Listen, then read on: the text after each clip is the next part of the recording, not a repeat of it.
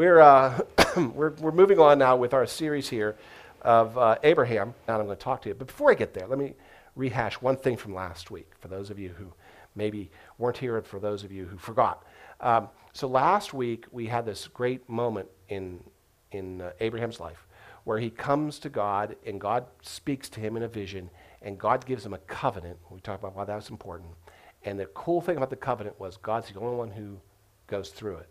He lets Abraham watch. So, so the covenant is between God and himself. It's like the covenant is between the Father, the Son, and the Holy Spirit. Abraham gets to watch. So he's basically saying this is all dependent upon me. And he reiterates the fact that he's going to have uh, something coming from Abraham's own flesh and Sarah's flesh that's going to be the start of a great nation. He reiterates that. He goes into a lot more detail as well, but he reiterates that. So this was really kind of a, what we would call, I think, a mountaintop experience. Have you heard this expression? A mountaintop experience. Somebody's been Christian for a while, you've had these mountaintop experiences. And that's something we used to say, boy, just, just, just this moment, I really felt like God was right there. You know, I could almost reach out and touch him, and, and it just felt like he was surrounding me. Maybe, maybe I felt his comfort, maybe I felt his peace, maybe I felt him speak to me. But there's this mountaintop experience. And um, we always kind of want more of those because they're cool. They're really cool when we have a mountaintop experience. Um, but here's something that I think we need uh, to understand, and that is this a mountaintop experience today will not guarantee a good experience tomorrow. And I know this isn't popular teaching. Uh, it's probably why we don't have 5,000 people coming to my church because I preach things like this. Uh, but it's really true because there seems to be a, a, great group of people who believe that we can reach this level of spirituality where you're just knocking it out of the park. You're just killing it. And you just move from mountaintop to mountaintop. And you have this, this faith that has grown in you, and you're this mature Christian, and you'll just be walking through victory. And, and you're so close to God. Even if troubles happen, it's okay because you've never losing this faith. You've got God like has you in his palm of his hand, and you feel it, and you're there. Here, here's my only problem with that is I don't see it in the Bible anywhere. I mean, anywhere. Everybody I see in the Bible has these moments of great faith and then moments of dastardly cowardless, cowardness. I mean, it, it's, it's amazing to me. And we're going to be talking about Abraham today, but it's not just Abraham. David. David does it. You know, he goes from you know, killing a, a, giant to running for his life. And okay, well, that was just circumstances happen to him. But he also goes from uniting the kingdom and building and, and coming up with this idea to build a temple to you know committing adultery and, and murdering a man. I mean, it's just amazing what we see in the Bible. And, and I think uh, two things about that. First of all, I think it's absolutely wonderful that the Bible doesn't brush up the PR of all these people. It's like these are who, you know, these who are Bible heroes, and God's honest about them. Here's who they were. You know, here's who David was. He was a great man, a man after God's own heart, and he achieved greatly and he failed greatly. And here's Abraham, same thing. He's the picture of faith. He's literally our picture of faith, and we're going to see him do some very unfaithful things throughout his entire life. And you know, we'll see this throughout throughout everything. And I think that's for a reason because God's trying to encourage us that it's okay. It's all right if you screw up a little bit. Your making mistakes will not disqualify you from God's service, which is a really good thing for those of us who've made a lot of mistakes. But not only is this true, uh, there's also this idea that a mountaintop can change your life. It really doesn't. The height of your mountaintop does not determine the depth of the valley. So not only will you go from a mountaintop to maybe a bad experience into what we would call the valley, the opposite of a mountaintop, but just because you're really a really high, high mountain doesn't mean you won't plunge all the way to the bottom of the next valley. We like to think, well, we'll, we'll have these dips, but they won't be as great. No, they'll sometimes be very, very great. Because the devil goes after the people who are doing great things for God. You know, he'll double down on you and he'll, he'll attack you. And so we have to understand that sometimes that happens. What's important for us to understand is two things. First of all, be on, be on a lookout. Just because it happens doesn't mean God wants it to happen. Doesn't, God doesn't want you falling into the valley. Uh, but the other thing is that we understand that the quickest thing we need to do after we screw up is come back. So many times in my own life, when I really screw up badly, I don't even want to talk to God. Because I know I screwed up. I don't want to go back and tell him I screwed up. I don't want to face him again and say, oh, yeah, you told me not to do that. I did it. I don't want to do that. And so I avoid him, which is the worst thing we can do. The, the first thing we should do when we screw up is come back. And that's one thing David had down. He was really good at coming back. And so we have to understand that we, you know, we can't necessarily walk from mountaintop to mountaintop, but we could shorten our valleys if when we realize, realize we screwed up, we come back. Like I said a couple weeks ago, when you're going the wrong way, a step backwards is a step in the right direction. We have to understand, okay, let's, let's, Let's back off now. So let me give you first, before we get into um, the, the Abraham text today, which we will get into, I want to give you a little bit of an in real life example. And I want to use my life and the life of Spirit Chapel as our kind of cautionary tale this morning. When, uh, and some of this is rehashed for a lot of you. I know a lot of you guys have been here since the beginning, and some of you are good friends of ours, and you know the story. But just let me do a level set, and just in case somebody doesn't know the story. But when we started Spirit Chapel, I, I resisted it for a long time. It was kind of Victoria's idea. But uh, we finally decided to do it. And when I decided to do it, I did it the way I do everything, which is jump in head first. The good news is there is tons and tons and tons of things available today if you want to found a church. If you guys want to start your own church, you can find all kind of people who will help you do it. Uh, which is to say, they'll sell you things which will teach you how to do it. Uh, this is just a, a couple, you know, so we get books, bestsellers, by the way, best-selling books on how to do it. Uh, an effective plan for church planning. I love it. Seven laws of church planning. I love this one. But my favorite was this. This is a real thing. I don't know if you can read that. It says "Church in a Box." Literally you buy this thing and it's got everything you need to start your church. It's in a box. It's like, I don't know, I picture like Wiley Coyote and the Acme boxes, you know, but it's like this is the thing. And, and you open up and, and you could actually decide what gets put in the box. You, know, you order it and they, they pack this box up and they send it to you. And they could do everything. They do sound equipment and everything. They'll do a logo for you. They'll even have your first year sermons already planned for you. Just take them out, you know, has your PowerPoint slides. Like, man, that would be That'd be great. I wish God let me get away with that. I can't even re-preach a sermon and do it the same way twice. So, you know, that's just how it works. But I was okay, you know, because I'm like, okay, well, I got these, I got a detailed blueprint on how to start a church, so uh, I'm okay. Well, the problem is uh, there were kind of the three, you know, cardinal rules is you have to start with enough money. First things first, you have to start with enough money. Now, everybody knows it costs money to start a church, but you're supposed to also have either in the bank or promised by what we call founders enough money to pay the pastor's salary for a year. that was a good one. Uh, for a whole year. Because the idea is it's going to take the pastor at least a year to kind of get you know, his feet under him and stuff. And, and you don't want him working other jobs because that distracts him from the church. So you want to be able to do that. So um, you know, we're kind of looking at that. You know, I was looking at that part of the, the plan. I'm like, Victoria, how much money do we have? After we're done paying for the first month's rent plus security deposit, plus we had to pay security deposit for everything. Uh, they made us pay for gas, for electric, all that, you know, because we're this new new entity. How much money are we going to have? And you know, we're kind of she's doing the figuring. She says, well, about five hundred dollars. and like, oh, five hundred dollars. You know, no, it'll be fine. It'll be fine. It's okay because the um, the, the pastor's not going to draw a salary. So that makes it easier on us. We don't need all that money. $500 will be enough. We'll start with $500. We, by the way, said that we would not go into debt. That was kind of one of our rules of thumb. And we didn't. We didn't, we didn't take out a loan or anything. The only thing we came close to going into debt for was this equipment that you see hanging on the walls. Uh, Stas purchased on an interest free credit card from Guitar Center. And uh, the thinking was if the church failed, he'd just have the coolest stereo system in his house ever. So that, that, that was it. That was as close as we came to debt, but you know, we paid that off in the two year that we had on it. We didn't pay any interest on it, and that was it. We've never gone into debt. That was part of the rules. We, we, not going to do that. So uh, the second thing they tell you uh, is you have to start with enough people. Now, what they mean by that is 50 to 60. And here's why. It takes two years for a church to get going, typically speaking. Because the first year, you have to get the word out. And then the second year, everybody's waiting to see if you're going to fold because most churches fail in the first two years. And so, you know, you need enough people. Now, in that two year period, half your church is going to leave. And that's statistically you know, how it works out. People get tired waiting. Oh, this church isn't going anywhere. They're out the door.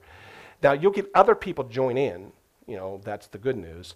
But the original people that you have, half of them are going to leave. And then you'll get more people join in. And then that'll be your nucleus in year three to really get moving. You know, that's kind of how the church model goes. So we need to start with enough people. So how many people did we start with? You know, again, counting heads here. We like to say we start with four families because that sounds good, but we're actually counting Stas as a family there, even though he was literally living with us at the time. So this was long before he got married. so um, anyway, didn't even have a girlfriend when this happened. So we, we count up everybody, you know, and you can count them up on on, on, on, my fingers and still have some left over because it turns out we started this church with seven people. Seven. No, it'll be fine. That'll be fine. It's okay. It'll be fine for us to have seven because here was why. We were convinced, this is really funny for me to say this now. We were convinced that this, this township was starving for a non, non denominational church. There wasn't one. There hadn't been a non denominational church start here in 30 years. So we're going to be that. It was going to be you know, once we open the door, you know, everybody's going to be flooding their way here. You know, this is Katie bar the door. They're going to find out we're non-denominational church. People are going to come in droves. If you build it, they will come. Ha, ha, ha, ha. That's really, really funny because it turns out no one was looking for a church. Who knew? There was like, like maybe eight of you. But that was it. Most of the people were in a church or they didn't go to church. That was kind of what we found. And so, uh, but that's what we thought. We thought, well, we'll open it up and everybody will come. It'll be fine. It'll be fine. Rule number three if you're going to start a modern church, and this one's really, really important, get a band. Worship group, get a band. I literally had a church planner tell me, I'm not kidding you, you can ask Victoria, this is a true statement. He said, What you need to start a church is a band and enough parking. That's it. Preaching, I guess, and this was a preacher who told me this. Preaching, I guess, doesn't matter. All you need is a good band, a really good band, and enough parking to put them, and you will have a successful church. That was what we were told. Uh, and so you have to have a band. And, and so this was the problem, because I didn't have a band. Not only did I have a band, I mean, you know, we looked around our seven people. That wasn't enough to make a band. We didn't have enough musical talent there amongst our seven. And I kept praying for somebody to show up, you know, and nobody showed up. And so I thought, well, okay, forget the band. Give me a worship leader. Give me one good worship leader who can play the guitar. You know, nothing. You know, how about castanets and a bongo? Anything at all, you know, something. Can we do this? And like, no, there is no band showing up. And that's what made me nervous. No, I guess it won't be all right after all. It's a bit late for that kind of thing, you blank faced simpleton. So this is where I was. I was like, okay, I've got nothing here. I got no band. And now I'm worried. The other stuff wasn't worrying me, but for some reason, the band would actually, no kidding, keep me up at night. And this one time, I was uh, literally um, in, in bed, and I was having a dream. This is before we opened of the first night of, or the first day of Spirit Chapel. And in the dream, it was not going well, by the way, not at all. It didn't go great the first time, but it was, this was worse. And I was really nervous because we didn't have a band. You know, there came a time for the you know, worship to start and nothing played, and all the people looking around, like, what's going on? And I woke up, like, literally like this cold sweat. I'm like, oh, man, we don't have a band. We don't have a worship leader. We got nothing. And uh, I'm like, God, what am I going to do? I, I, I, thought you'd send me somebody, I don't have anybody. And actually, in that, t- that moment, God actually spoke to me. And this is what I would call uh, the inner voice that he gives, like when he kind of takes over my thoughts. And what he said, I'll never forget, uh, because it was both comforting and alarming at the same time. What he said, first of all, was this doesn't matter. The people are not going to come to Spirit Chapel for the music. Oh, hallelujah, praise the Lord, because we ain't got no music, so that's good to know, you know. And it's like, okay, good, good, good. The people aren't going to come. And but God went on, and He went said this: people are not going to come to Spirit Chapel for the preaching. And okay, uh, thanks, I guess. You know, I'm not sure what to do with that exactly. But, you know, that does kind of lead to the next question, which I'm not, you know, asking, well, what are they coming for? They're not coming for the worship. They're not coming for the preacher, the preaching. What are they coming for? And he said this. He said, the people will come for the blessing. And I'll never forget this because I actually started weeping in bed. I was, I was, like lying there, just crying my eyes out. And I get up and I wipe my eyes, you know, and I go write this down because I didn't want to forget it. And I thought, what is he talking about?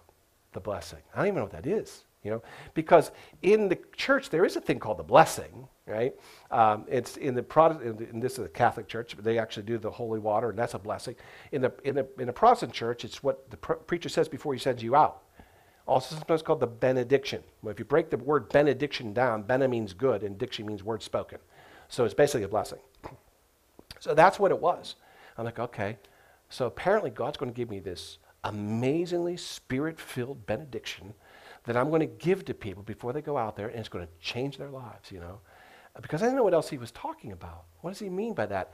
Uh, and those of you who came here in the early days, you'll, you'll maybe remember this. I didn't give a benediction for like the first year and a half of Spirit Chapel. And the reason was I kept waiting for God to give me the blessing that was going to bless everybody. Now I realize that wasn't what he was referring to. But for the longest time, there, I can't give a blessing. God hasn't given it to me yet. I'm, I'm still waiting for that, you know. Uh, so, so now what? So, so now I'm sitting there thinking, well, if God told me this, that means He has a plan, and He has a plan to bless the people through Spirit Chapel. So at least we're on the right track. I just don't know the details yet. I don't know the deets. Uh, so I'm thinking, okay, well, well we'll wait um, until He gives them to you, and, and He never really did. You know, uh, somewhere along the way, I'd walk away from all the planning books, you know, as, as you know this, and uh, God you know, really kind of took me to a whole new place, and I started looking for a different kind of church than I thought I was that I was I was founding, which is fine, but at some point, you know, I'm thinking if we're going to get onto this blessing part, we kind of need our own building. And we signed a five-year lease here, so I'm figuring year six, you know, God's going to bring us a new building. And the reason why is, of course, we signed a five year lease here. I got to tell you something, by the way. God doesn't care about five year leases. Just so you know, uh, you don't impress God by saying, well, my lease is almost up, Lord, because it doesn't matter to him. You know, he, he really kind of works in different in different way. And so I was absolutely convinced. And then when we had an opportunity to maybe move into the Boston Presbyterian Church when they closed down, uh, and that was actually happening right at the time that our lease was up, I said, here, this must be God. Has to be. My lease is up. Here's a building. Let's go. Hallelujah. Praise the Lord. The door gets shut. What are you doing, God? My lease is up. Well, it turns out it doesn't matter. My lease is up. You'll notice we haven't had that lease for a while. It doesn't matter. The guy who owns the building says, you guys can stay as long as you want. You know, so I have no pressure at all to leave, which is actually a bad thing because now I got nothing to wail at God about. Because I'm saying, God, my lease is up. Because so what? You can stay as long as you want. You know, God knows what He said. And so I'm like, ah, okay, but I still need a new building. I need a new building because I got to put everybody together. And if you're going to bless us, we kind of need our own place. We really do. And this is really funny when we come to God with not only our problems, but our solution. Here's my problem, God, and here's my solution. Put those together for me, would you? And God's like, uh, yeah, I don't need your solution. I'm God. And, and so what happens next is, well, okay, it must not be there. And oh, I get it now. In our seventh year, we're going to move in our new building because seven is an important number in the Bible. That's a true statement, too. But you know what? So is 10. And I don't even want to think about this. So is 40. So, uh, you know, when I'm trying to convince God, God, it's seven, seven, seven is well, about 10 or 40? How about one of those? No, I really don't want to hear about 40. You know, how about, how about seven? And so as I'm praying for it, I'm waiting and I'm waiting and I'm waiting. It, it occurs to me we have kind of three choices here. If you believe God has spoken to you, but what he has spoken has not yet happened. And maybe, maybe you get to live a life where this doesn't happen, but this is my life. All right, this happens all the time. Even when I feel like God's spoken to me, it doesn't happen like I think it's going to, right? And you are waiting. You have three choices. And this isn't theological, this is logical. I'm going to give you. There's actually three choices. One is you decide he never did speak. I must, I must have not heard him right. That must not have been God. He never spoke to me with this. I must be wrong. And there are a lot of Christians who actually have just taken that tack. It's okay. I guess God doesn't. In fact, they go further. Not only did God didn't speak to me, God didn't speak to anybody because it makes them feel better to know they're not alone. And so like, okay, I guess God just didn't speak. Uh, that's, that's one choice. You can say, well, I guess that wasn't God. Choice two is, and that, and, and you know, if you really honestly feel God spoke to me and then maybe you change your mind, that may be God's telling you I didn't say that, because I get it wrong sometimes too. But number two is, um, I have to wait for Him to do it. Just wait. And every time I hear that, wait upon the Lord, I think about that scene from Princess Bride between Inigo Montoya and the man in black. It goes like this. But I'm afraid you'll just have to wait. I hate waiting. Me too. Me too. I hate waiting. It's one of my least favorite. I would rather, I know this is going to, I'm saying this in presence of my wife. This is dangerous. I would rather work hard than wait. Because at least I'm doing something, you know? At least I'm doing something. I don't mind working hard. Again, I'm saying this for my wife. It's dangerous. But I don't mind working hard. What I mind is waiting. I hate waiting. Because I'm wondering, well, should I be here? Should I be standing there? What do I do with my hands? What do, what do you do while you're waiting, right? Wait upon the Lord. And here's the problem is, um, and before we, this happened to us before we started Spirit Chapel. Before we made the decision to start Spirit Chapel, we're kind of like, maybe we'll do this, but it seems like a weird idea. Maybe we shouldn't do this. And I was doing my Bible studies, and every day Victoria would come in, did God speak to you? God speak to you? And I said, Yes. What did he say? He said to wait. Because do you know how many verses there are in the Bible that says wait upon the Lord? Oh my, there are a lot of them. And I ran into every one of them during my, during my day of the plans. Uh, you know, one of the famous ones, you'll see half of this verse put on like coffee mugs and stuff, but they like to leave the first part off. Uh, but they who wait for the Lord shall renew their strength. They shall mount up with wings like eagles. They shall run and not be weary. They shall walk and not faint. But all that great stuff, I love this mounting up with wings of eagles. That just sounds so great, right? And renew my strength. Oh, dear Lord, renew my strength. I love to have that idea, but it starts by waiting upon the Lord. First things first, wait upon the Lord. And I'm like, you know what? I think there should be some kind of a fast pass to God's e ticket ride. I mean, Disney even does that now. You know, you can go there, you can pay extra. I'll pay extra. Can I tithe 20%, God, if I get the fast pass? Is there some way? And there are some people who would kind of tell you there is, but let me tell you something, there isn't. Wait upon the Lord. It's, it's you know, all throughout. That's the Old Testament. Here's a New Testament reference for you. Here's, here's Paul talking. Let us not become weary in doing good. Don't you get something that's worn out? I'm here doing good stuff. They don't care, and I'm tired of it. You ever get tired of doing good stuff? Let us not become weary in doing good. For at the proper time, we will reap a harvest if we do not give up. The race is won by the one who finishes it. It's by the one who endures and to the end. Uh, here's, here's one from Psalm, jumping back to the Old Testament. Wait for the Lord. Be strong. Let your heart take courage. Wait for the Lord. He says it twice. In between there, he's saying, here's how you're going to strengthen your heart. and Here's how you're going to get courage by waiting for the Lord. He, he sandwiches it. That's a sandwich. That's a wait for the Lord sandwich there. And so it's what he's telling you. You know, it's like, you know, here's the thing. I can do this all day. You would not believe how many scriptures there are in the Bible that just go on and on and on and on. Here in Lamentations, Lamentation says, It is good that one should wait, oh boy, quietly for the salvation of the Lord. Quietly. Oh, now he's amping it up. Now it's even harder. Now I can't even grumble, murmur, and complain. He's telling me to wait quietly for the Lord. I hate that. That's even worse. Here's Psalm, here's Psalm uh, 62. For God alone, O my soul, wait. Uh, here it comes again in silence. For my hope is from him. One more. I mean, seriously, I could do this. I could do a whole sermon on this and just like read scriptures. For the evildoers shall be cut off, but those who wait for the Lord shall inherit the land. And sometimes we look at the evildoers and think they're getting ahead, but what God says is, no, my inheritance will go to the one who waits. But God, do you not see the problem that I'm in here? And that if you would just step in now instead of waiting, I'll wait later. How about that? But again, like I've always said, the infinite God is never out of time. He just works on a different clock than we do. And he doesn't care about a five year thing. And, and we go and we tell him all the reasons why he has to act now. He's not, you know, you can't sell God the Ginsu knives. If you act before midnight tonight, God, I'll throw in. No, that's not how it works. Okay. So your three choices. First of all, you could just say, well, I guess he didn't talk to me. Choice number two, you could say, okay, he did talk to me. And since he hasn't told me what to do and he hasn't done it yet, I will sit here and I will wait. In other words, you, you put it this way until he tells you what to do, just keep doing what you're doing. Because if you veered off his course, he's going to put you back on. You know, if he hasn't told you to move back because you moved out of his will, what you're doing is pleasing him. What Abraham was doing pleased God.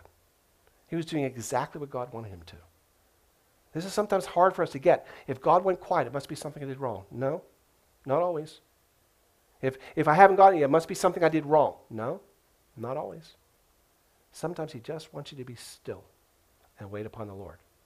Because this whole thing, you understand, is about a friendship with God. You know? It's just, can we just spend some time together? Can we just, because later on things are going to get really busy and, you're going and we won't get to spend any time together at all. Can we just please spend some time together? Is there something in your life that you feel like that? You know? Every time you know that you get together with them, you always have to go out and do something. It's like I just want to hang out with you a little bit. Can we just do that? I don't want to go rushing off and do something else. Let's just hang out. I just want to spend time with you. That's what God's saying. I just want to spend time with you. But if you're not willing to do that, you have option number three. Let's help God out a little bit then. I know what He wants. He told me. And He's a little bit slow on it, but He's busy. A lot of other things going on. Let me help Him out. I'll just go ahead and do it. And it's like, well, you know, that's not Christian. We know that. Yeah, we, we know that. So, so we learn how to phrase it better than that. Because if you spend any time in church at all, you know how to put things. In fact, let me put it this way. If the American church has taught us nothing else, it has taught us how to do our will in God's name. We're good at that. Let's do our will in God's name. We'll teach you how to frame it so it looks good to other Christians. Right? So we won't say things like, I'm not going to just do it because God's taken too long. We'll say something like this Well, God has told me that He wants this for me, and He's put me here in this position, and He's given me all the skills that I need to accomplish it, so I'm just going to go do it. And that's where we get into trouble. And now I'm finally getting it back to Genesis. Because this is what happens next. After this great, meaningful time when God spends with his friend Abraham, and he does his covenant. He reaffirms, don't worry, you don't have to be afraid. I'm going to protect you, and I will still do everything I promised for you. The next chapter, and we don't know how much time passes, but the next chapter, you'll turn the page in your Bible, and you go from chapter 15 to chapter 16, and this is what we see. And Abraham's wife Sarah had never had any children by him, but she had a female slave from Egypt named Hagar. And she said to Abram, The Lord has kept me from having children. That, by the way, is good theology. She knows it's not a coincidence that she has gone her whole life without having children. God's kept her from it. Okay? Uh, so here's what I want you to do go and sleep with my slave. Maybe I can have a family through her. Now, um, what's going to happen here is Abraham's going to make a huge mistake. And hear me out before you all start screaming. The huge mistake is he's going to listen to his wife. okay, here's what I mean by that. the reason that's a huge mistake is this. First of all, he's supposed to be the spiritual leader of the family. Second of all, he is the spiritual leader. I mean, we could argue about the place of the wife in today's modern American society, but we cannot argue about the place of Abraham as far as the spiritual leadership goes of his household in that day in Genesis 16. He was unquestionably the leader of the house, the leader and the spiritual leader of that house. In fact, God had spoken to Abraham several times and never to Sarah, at least not that we saw. When God came into the covenant, Sarah wasn't there, Abraham was. God has called Abraham. He's the leader. He's the one that has seen the promise firsthand. He saw the covenant made with his own eyes. Sarah didn't have that advantage. She wasn't there. So there's no way now that she's going to that she should let her come to him and say, "You know what? This isn't working. I don't have any children. Let's do this." There's no way he should accept that, but he's going to. Now, the other reason why he shouldn't accept this is because he, she's being driven by fear and she's being driven by emotions. Now, there's, that's perfectly understandable. She's through menopause, folks. She can't have kids. She never could, but she really can't have them now. I understand why she is saying, you know what? I don't, I don't think this is going to work, so we need to help God out. It is Abraham's job to say no. Here, here's why I give him a little bit of grace, because he won't have, just have to say no today. He's going to say no every day, from now until the time God finally fulfills a promise, which in this case is going to be years. I feel for Abraham. I really do, because that's going to be a hard no, because it's not going to go away. 10 days later, a month later, she's going to come back, still nothing, Abraham, still nothing. How exactly are we supposed to get this child? I, I can see why he would say, okay, let's just do this. But here's the real problem. This whole thing right now is not being driven by God, it's being driven by the devil. She's being driven by emotions, and she's driven by fear. That's not coming from God. Do you know another reason that I know for a fact that this is being driven by the devil? Because the slave girl's from Egypt. You guys remember Egypt, right? Remember when we talked about this back week three? Those of you who were here? What happens? Uh, uh, uh, uh he, Abraham finally gets to the promised land. He gets to Canaan. He, gets there, then a famine comes into the land. What does Abraham do? Nice place, got to go. And he rushes off to Egypt. Why? Because Egypt was the powerhouse of the area. It was the financially rich area. And that's why he went to Egypt, which is saying that I'm going to go and have the world take care of my needs instead of God's he screws up. He screws up big time. In fact, his wife ends up in Pharaoh's harem, and it's all over. God has to literally go in with a miracle and save them and pull them out of there. That was Egypt. Egypt was the place that Abraham went when his faith failed. Isn't it interesting? Egypt has just popped up again in the scripture.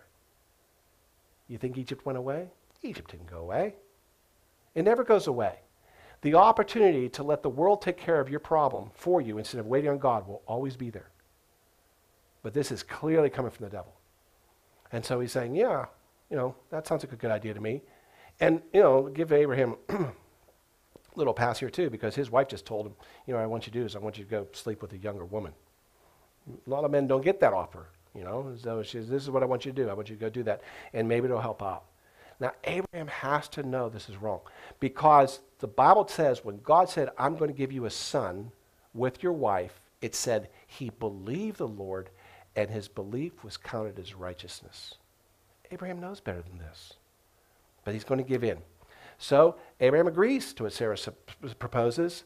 And uh, his wife, Sarah, watch this now, gave him her slave Hagar to be his wife. Now that was legal Polygamy was completely legal. We talked about how he had avoided this for so many years. But this isn't just sleep with her. This is that she's going to become your wife too. So this is polygamy. This is both of them going to be wives. So that's why it could be an heir, because it's actually his wife. It is a child from his wife, right? So that's what's, that's what, that's what's being offered here. Uh, and th- he'd been there for about 10 years at this point, so he'd be about 85 right now. Then he slept with Hagar, and she became pregnant. Plan worked. And when Hagar knew she was pregnant, she began to despise her mistress. Ha ha, look what I did. Look what I did that you can't do. And in those days, this is even worse than it is today. I mean, even today, if a woman tries to, you know, have a child and can't, it's very, very difficult. But in those days, that was like the, the woman's entire identity. And so now Hagar's like, uh, guess who's the good wife now? I've got the child. And so uh, she, she, she starts despising her. And here's the thing. This little Hagar, the Egyptian slave, is going to despise Sarah, who elevated her from a position of slave and made her a wife?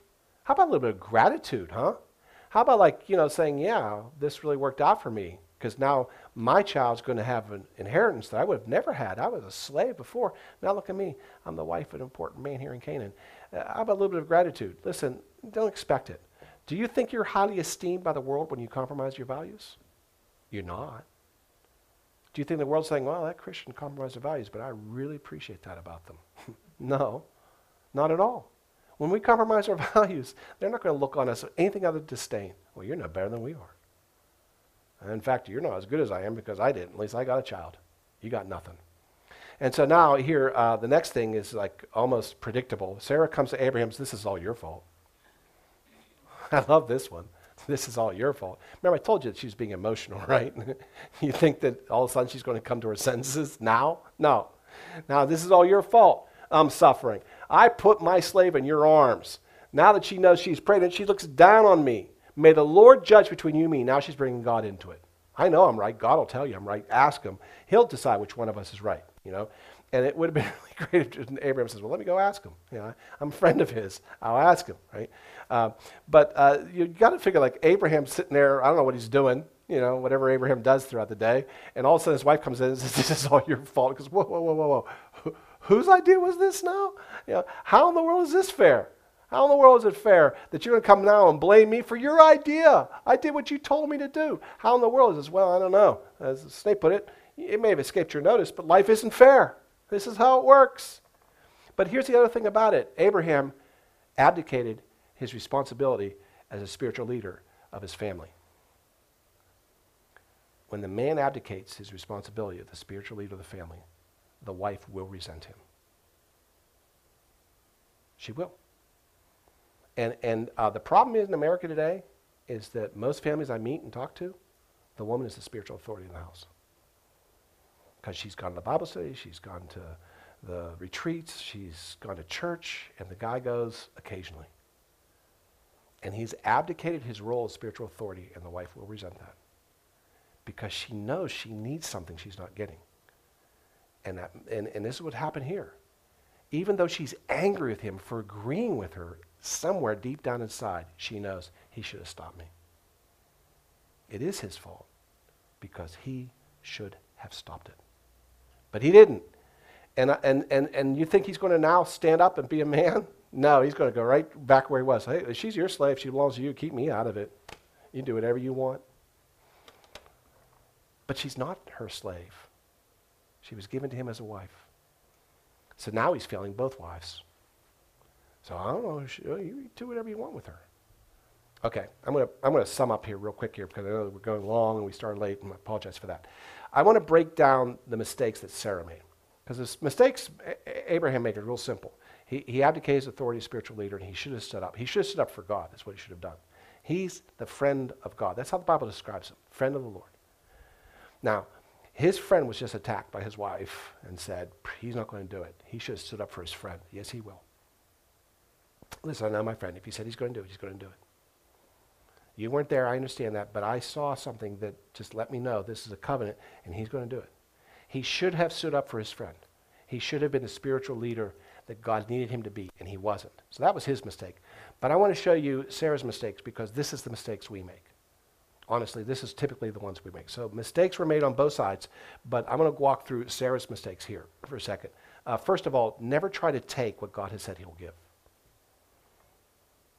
Never try to take what God has said he will give. He wants to give it to you as a gift. If you snatch it out of his hands, it's not a gift. Have you ever had that happen? Have you ever had a kid, maybe a grandkid, nephew, son, daughter, whatever, and you want to give them a present and they run up and grab it like on Christmas morning and they start opening it? It's frustrating. I was going to give that to you. I wanted to give it to you, but now I don't want you to even have it. Never try to snatch from God's hand what he has already told you he will give you. The loving Father gives it to you at the right time. Uh, number two, uh, don't turn to a person to fulfill God's promise. She said, I need to have God's promise fulfilled, and she turned to Hagar to have it done. Don't, don't ever put a person in that position. The person cannot fulfill God's promise. That's not even fair to ask. But God doesn't want you turning to a person. If He said, I'm going to do it, He's going to do it. Period. Trust that the God who said He can do it will do it. That's absolutely positively what the Bible tells us. Third, and this is really, really important, pay attention to the whole promise not just the part that interests you. See, here's the thing that I realized as I was going back through all the different things, starting with that moment when God woke me up at 4.30 in the morning to tell me it's not about the music, it's not about the preaching, it's about my blessing. There have been several times throughout the, the, the time of Spirit Chapel that I've had more things kind of said to me, either through other people or through Scripture, where God was kind of reinforcing this with me. And it, and it, it ended, or it didn't end, but the last most recent version of it was uh, a few weeks ago, and Angela came here with a word from the Lord for the, for the Spirit Chapel, those of you who were here that night. And every time he said the same thing, but he never mentioned a building. He did mention an open door, which is probably on a building, but it could just be an opportunity. But if I look at everything God said about this church and this ministry, it's always about the people. Always. We don't need to be in a different building to have these people become a blessing to each other in, this, in the township. We don't need to be there. We, we can do this right here, right now. Two or three is all we need gathered together to do that. And so we've been focused. I mean, honestly, I can confess this as a sin before the whole congregation. I've had short timer's disease here for two years now. I don't want to do anything because God's going to move us any day now. Says who? Because my lease was up. God's going to move us when He decides it's time to move us. I still believe we're going to get a building, but I don't believe we're supposed to wait for that.